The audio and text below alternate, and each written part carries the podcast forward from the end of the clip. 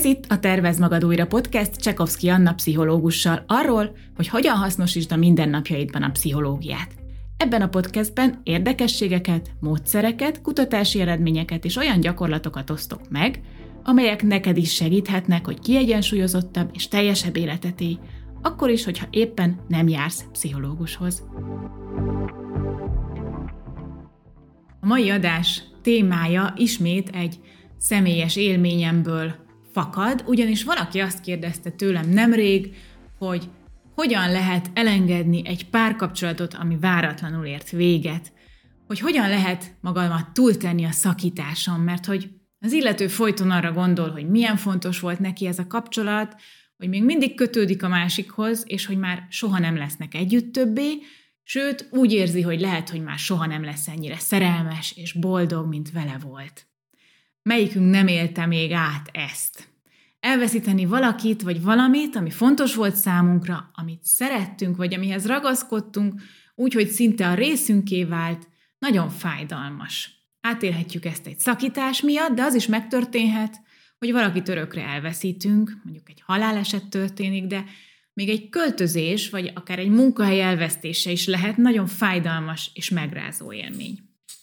Ilyenkor mindent sötét szemüvegen keresztül látunk, és teljesen reménytelennek tűnik, hogy túl leszünk egyszer a bánaton, és elmúlik a fájdalom. Nem tudunk odafigyelni a munkánkra, nem találunk örömöt a hobbinkban, és néha még a barátaink társasága sem elég, hogy el tudjuk felejteni, hogy mit vesztettünk, és minden gondolatunkat kitölti a bánat. Hát erről az állapotról és az ebből való kiútról lesz szó a mai epizódban. Abban szeretnélek ma segíteni, hogy mibe kapaszkodhatsz, ha így érzed magad, hiszen ez is olyasmi, ami univerzális emberi élményünk, mindannyiunkkal megesik. A dolgok, amik jól működtek, vagy amiket szerettünk, időnként szétesnek, és az élet mégis megy tovább. Szerencsére ez nem egy teljesen beláthatatlan folyamat, és az, ha tudod, hogy mi zajlik ilyenkor benned, az segíthet abban is, hogy átvészeld a legnehezebb időket, tehát a mai epizódban arról lesz szó, hogy hogyan hat ránk a veszteség, hogy mind megyünk keresztül ilyenkor, és néhány módszert is hozok, ami segít, ha nem is átugrani ezt a nehéz részt, mert azt sajnos nem lehet megspórolni, de egy kicsit felgyorsítani a folyamatot, vagy legalábbis nem benne ragadni egyik szakaszban sem, hanem szabad utat engedni a felépülésnek.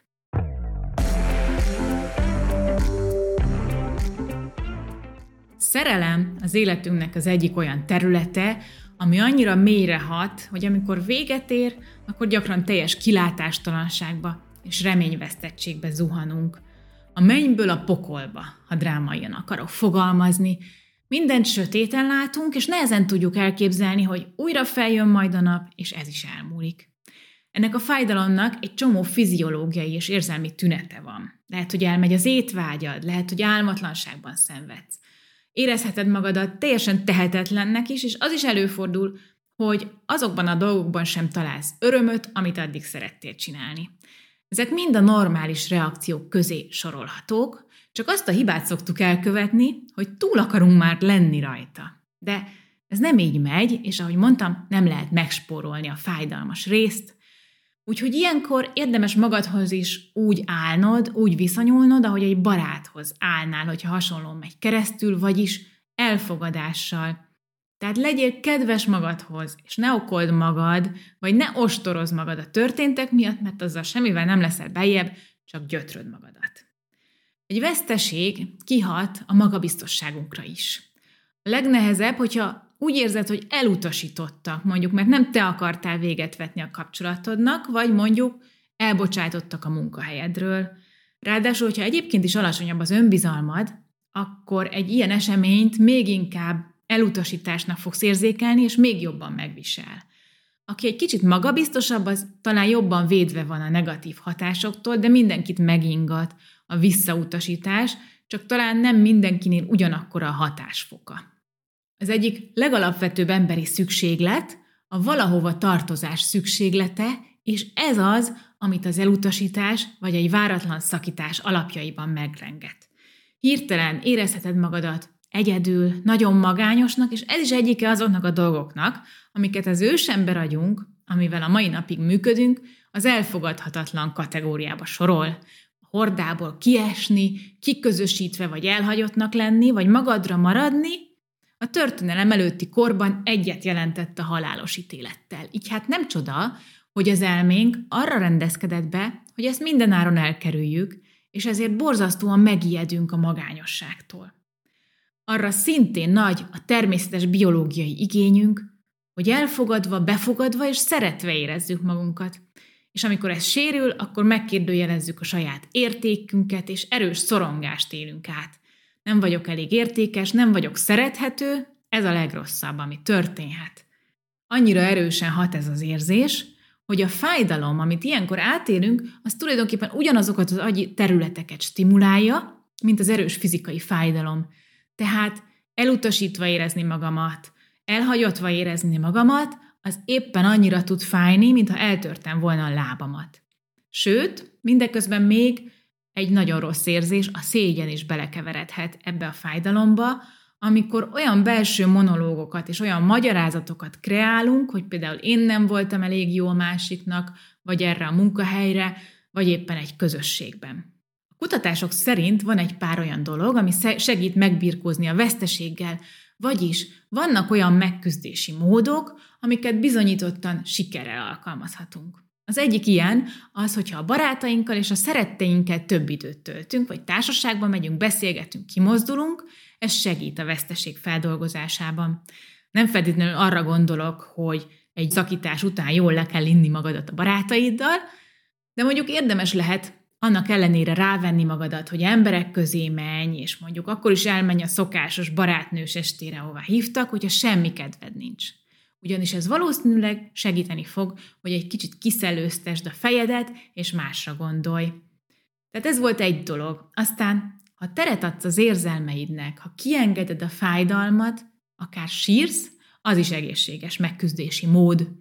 És ez férfiakra, nőkre egyaránt érvényes. Nagyon ártalmas az a tanítás, amit ugye régen sokat lehetett hallani, hogy a kisfiúk nem sírnak. Remélhetőleg ma már felelős szülő nem mond ilyet. Nem véletlen, hogy számos kultúrában egyébként hagyományosan hangos sírással gyászolnak mind a mai napig, ugyanis a régiek tudták, hogy ezzel lehet kúrálni a fájdalmat és a gyászt. Na de ezek a dolgok jóformán maguktól is jönnek, eddig ugye olyasmiket említettem, amiket a tudomány bizonyított, de hogy magad is sejthetted, hogy segít. Most viszont nézzünk egy olyan eszközt, ami reményt adhat, és segít megérteni, hogy ez az állapot, amiben ilyenkor vagy, átmeneti, és van fény az alagút végén. Aztán majd visszatérek arra, hogy mi mindent tehetsz még, hogy lelkileg egészségesebben tudj navigálni ezekben a nehéz szakaszokban az életedben.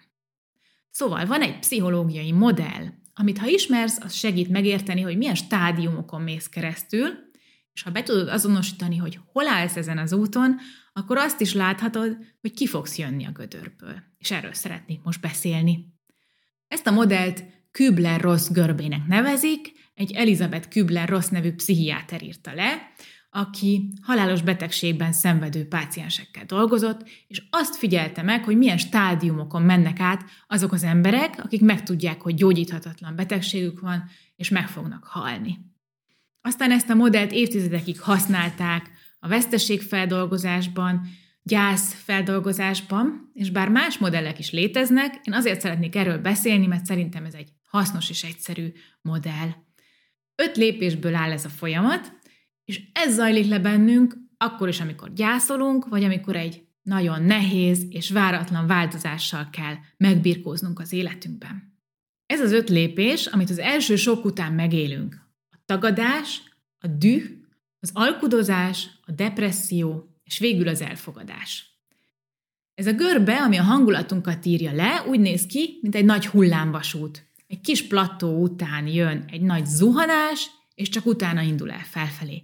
Ez azt jelenti, hogy van egy szakasz, amit akár úgy is le lehetne írni, hogy értetlenül állunk a veszteség előtt, hogy most akkor mi is történt, és akkor még nem vagyunk annyira mélyen hangulatilag, aztán nagyon mélyre zuhanhatunk, majd utána fogunk elkezdeni kitápászkodni, kikapaszkodni ebből a gödörből. Persze ez nem törvényszerű, és nem mindenki halad végig minden egyes lépésen, de nagyjából adhat egy kapaszkodót, hogy mi megy végbe men bennünk. Nézzük a szakaszokat egy kicsit közelebbről. Az első szakasz a tagadás, amikor előfordulhat, hogy nehezünkre esik elfogadni a valóságot, és félig meddig még mindig a múltba kapaszkodunk, vagy azt reméljük, hogy valami tévedés történt, vagy valamit félreértettünk, vagy nem lehet, hogy szakítottunk, hiszen tegnap még semmi nem gond nem volt, és éppen az esküvőnket tervezgettük. Vagy ilyen, amikor valaki mondjuk egy balesetben elveszíti a gyerekét, ami el tudom képzelni, hogy a legnagyobb fájdalom a világon, és évekig nem nyúl a szobájához, mindent érintetlenül hagy. Ez is ennek a tagadásnak egy rögzült formája, mint hogyha a gyermekem bármikor visszajöhetne, és újra beköltözhetne a szobájába, de amíg így teszek, addig igazából nem engedtem el. De olyan is van, aki ilyenkor felpörög, és már megy is, hogy mondjuk hirtelen ötlettől vezérelve regisztráljon egy társkereső applikációra egy szakítás után, de ebben a szakaszban még nem érdemes a megoldásokat keresni, és például elkezdeni ismerkedni, mert általában érzelmileg még nem állsz készen egy új kapcsolatra. A következő lépcső az az, hogy lehetsz mérges. Okolhatsz valakit, megpróbálod megmagyarázni, hogy miért és kinek a hibájából történt a veszteség, és ez akár olyan formában is jelentkezhet, hogy magadra haragszol, magadat kezded el utálni. Hát erre majd még visszatérek. Aztán akár alkudozhatunk, próbálunk valamilyen köztes megoldást keresni. Talán mégis működhetne, hogyha valamit másként csinálunk, próbáljuk elsimítani a dolgokat. Aztán a negyedik lépcső a teljes reményvesztettség, ez az a bizonyos depressziós állapot, amikor mindent feladsz, és teljesen elmerülsz a kilátástalanságban, mindent bizonytalannak látsz, és úgy érzed, hogy vége a világnak, már semmi nem lesz többé olyan jó, mint az előtt volt. Még az is megfordulhat ilyenkor a fejedben, hogy az egész életnek nincs is értelme. És ezután az ötödik lépésben fogod föl azt, hogy a dolgok megváltoztak, és hogy tényleg nem lesznek olyanok, vagy úgy, ahogy voltak, de ez nem feltétlenül és nem egyértelműen csak rossz. Ez az elfogadás szakasza. És ilyenkor tudunk újra a jövőbe tekinteni, és elkezdeni tervezni, megoldást keresni, és újra nyitni a világ felé. Hogyan segíthetsz magadon ebben a folyamatban? Hogyan lehet egy kicsit könnyebbé tenni a saját utadat? Az első dolog, amit fontos, hogy tudj, hogy egy folyamaton mész keresztül ilyenkor, aminek az első lépése ez a fájdalom, és hogy ez egyrészt természetes, másrészt el fog múlni. Ahogy már korábban is beszéltem róla, a legtöbb, amit az érzelmeiddel tehetsz, az az, hogy felismered és nyugtázod magadban őket. Tehát mondhatod magadnak, hogy ez most fájdalom, ez most magány, ez most szomorúság, ami bennem van. Az is segíthet, ha naplót írsz, még akkor is, hogyha eddig sohasem írtál, vagy úgy érzed, hogy nem lenne mit írnod. De ha kiírod magadból a sötét gondolataidat, és írsz arról, amit érzel, akkor azzal egyúttal sokszor le is tudod tenni ezeket a nehéz érzéseket. Például nekem nagyon sokat segít az írás, és én úgy szoktam csinálni, hogy nem próbálok meg semmilyen módszert követni, hanem csak szabadjára engedem a gondolataimat, és azt írom le, ami jön. Amikor valami rágódok, vagy túráztatom magamat, akkor ez nagyon sokat segít, hogy abba hagyjam, és tovább lépjek. Ezt nem feltétlenül kell rendszeresen csinálni, sőt, tényleg a kreatív írásnak tényleg az az egyik lényege, hogy nem kell feltétlenül magadra kötöttségeket raknod, hanem lehet egy ilyen naplód valahol az íróasztal fiókban, vagy a szobádban, és akkor veszed elő, amikor szükségét érzed. Írhatsz a múltról, a félelmeidről, arról, hogy mi fáj, bármiről. A lényeg az, hogy van ebben egy ilyen megkönnyebbülés, hogy leteheted valahova ezeket a körbe-körbe forgó gondolataidat. Egy másik nagyon jó módszer a tudatos jelenlét. A mindfulness gyakorlatok abban segítenek, hogy jobban a jelenben legyél. Ugyanis amikor veszteség ér minket, akkor sokszor nagyon sok időt töltünk azzal, hogy a múlton gondolkozunk, a szép időkön, a szép dolgokon, a közös élményeken, ami egy kicsikét persze része a gyásznak és a búcsúnak, de hogyha nagyon benne ragadsz ebben, akkor attól teljesen be lehet fordulni.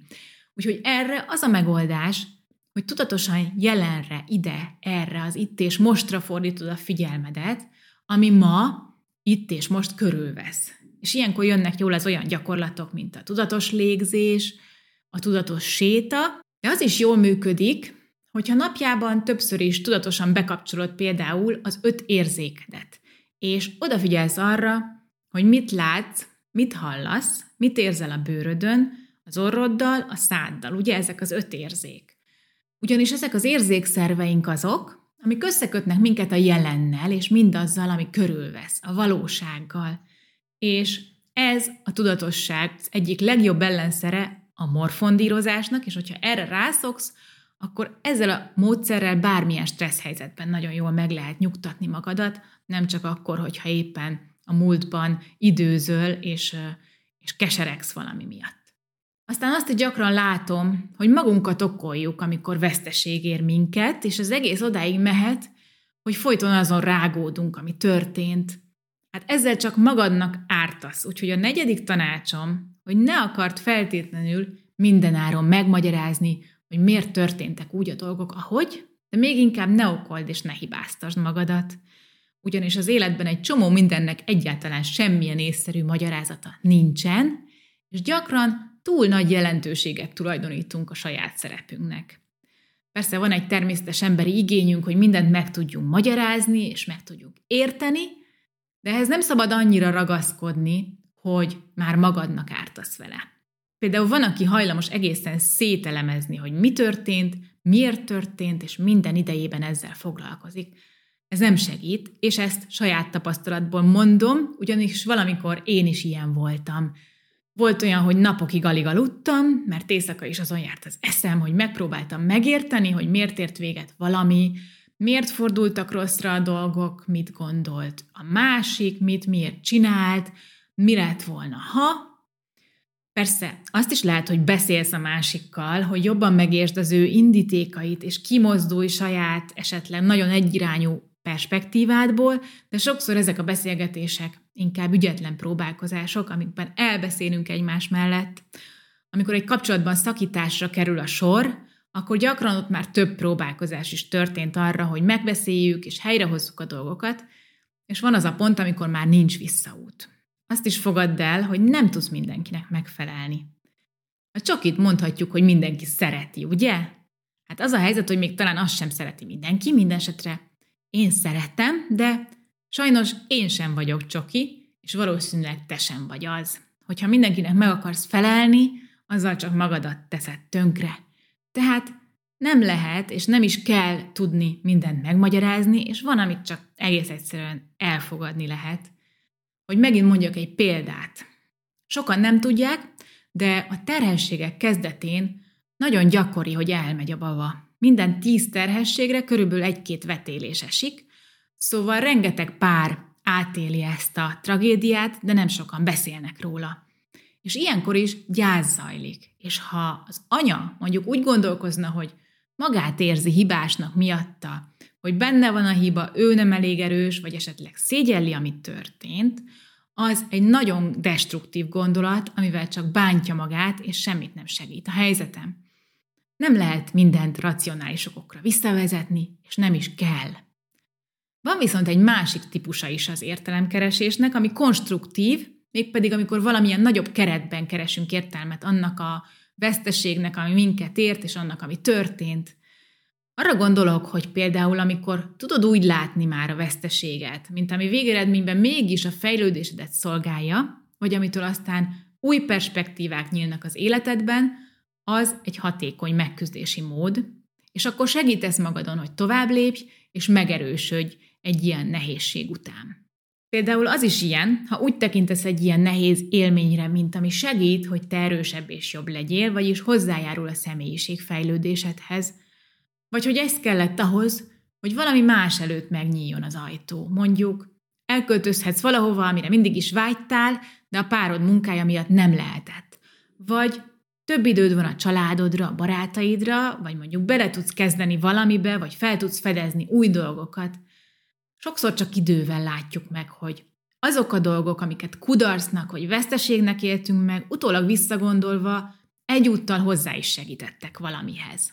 Például hadd meséljem el egy pár történetét, amit nemrég olvastam, és szerintem egy nagyon szép történet. Ők elvesztették a kisgyereküket egy gyógyíthatatlan betegségben, és ezután a hatalmas veszteség után csináltak egy alapítványt az ugyanebben a betegségben szenvedő gyerekekért.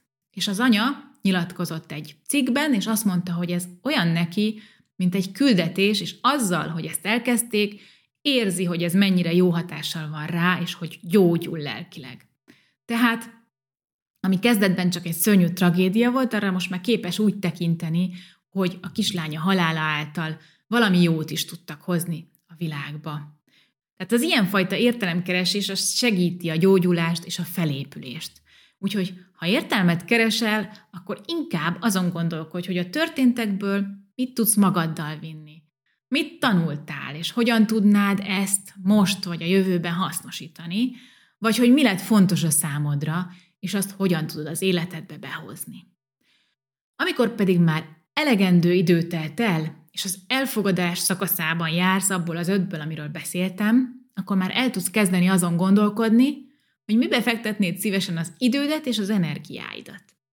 Ilyenkor már érdemes magadnak új és értelmes célokat kitűzni, ugyanis ha valami újra fókuszálsz, vagy van egyáltalán egy irány, ahova tartasz, egy cél, amit el szeretnél érni, akkor azon lesz a figyelmed, és már nem a múlton fogsz bánkódni. Lehet ez egy hobbival kapcsolatos, vagy elkezdhetsz valamit tanulni, vagy akár valamilyen szakmai cél, teljesen mindegy. A lényeg, hogy találj magadnak perspektívát, és lásd, hogy mik azok a lépések, vagy mi az első lépés, amit meg tudsz tenni afelé, ahova szeretnél eljutni. Hogy lekerekítsük a mai adásban elhangzottakat, a veszteséggel járó fájdalmat nem lehet és nem is kell elkerülni. A szomorúság, a bánat az nem egy rossz érzelem, hanem hasznos, és éppen ezért nem kell elnyomni, vagy semmit sem megjavítani. Ezek mind a gyász folyamat természetes velejárói, és hogyha megtanulod elfogadni a negatív érzelmeidet épp úgy, mint a pozitívukat, akkor megtanulod jobban kezelni az élettel együtt járó hullámvölgyeket is. Így tud végeredményben a veszteség építeni és tanítani téged, hogy er- erősebb legyél. Végül is pedig minden, ami elmúlt, megnyitja a kaput valami új felé, és semmilyen törvény nincs arra, hogy az új az rosszabb lesz, mint a régi. Sőt, amikor visszanézünk az életünk veszteségeire, és hogy milyen új dolgok léptek a helyükre, akkor gyakran azt látjuk, hogy a mérleg összességében pozitív. Csak ezt nagyon nehéz látni, amikor a gödör mélyén vagy, de megnyugtatlak, hogy nem leszel örökre ott. Köszönöm, hogy velem voltál ebben a mai epizódban. A jövő héten újra várlak, és hogyha tetszett ez az adás, akkor ne felejtsd el, hogy kommenteld, vagy ajánl tovább másoknak is, nagyon-nagyon örülök, amikor visszajelzéseket kapok tőletek, úgyhogy köszönöm előre is, és a jövő héten találkozunk, addig is minden jót!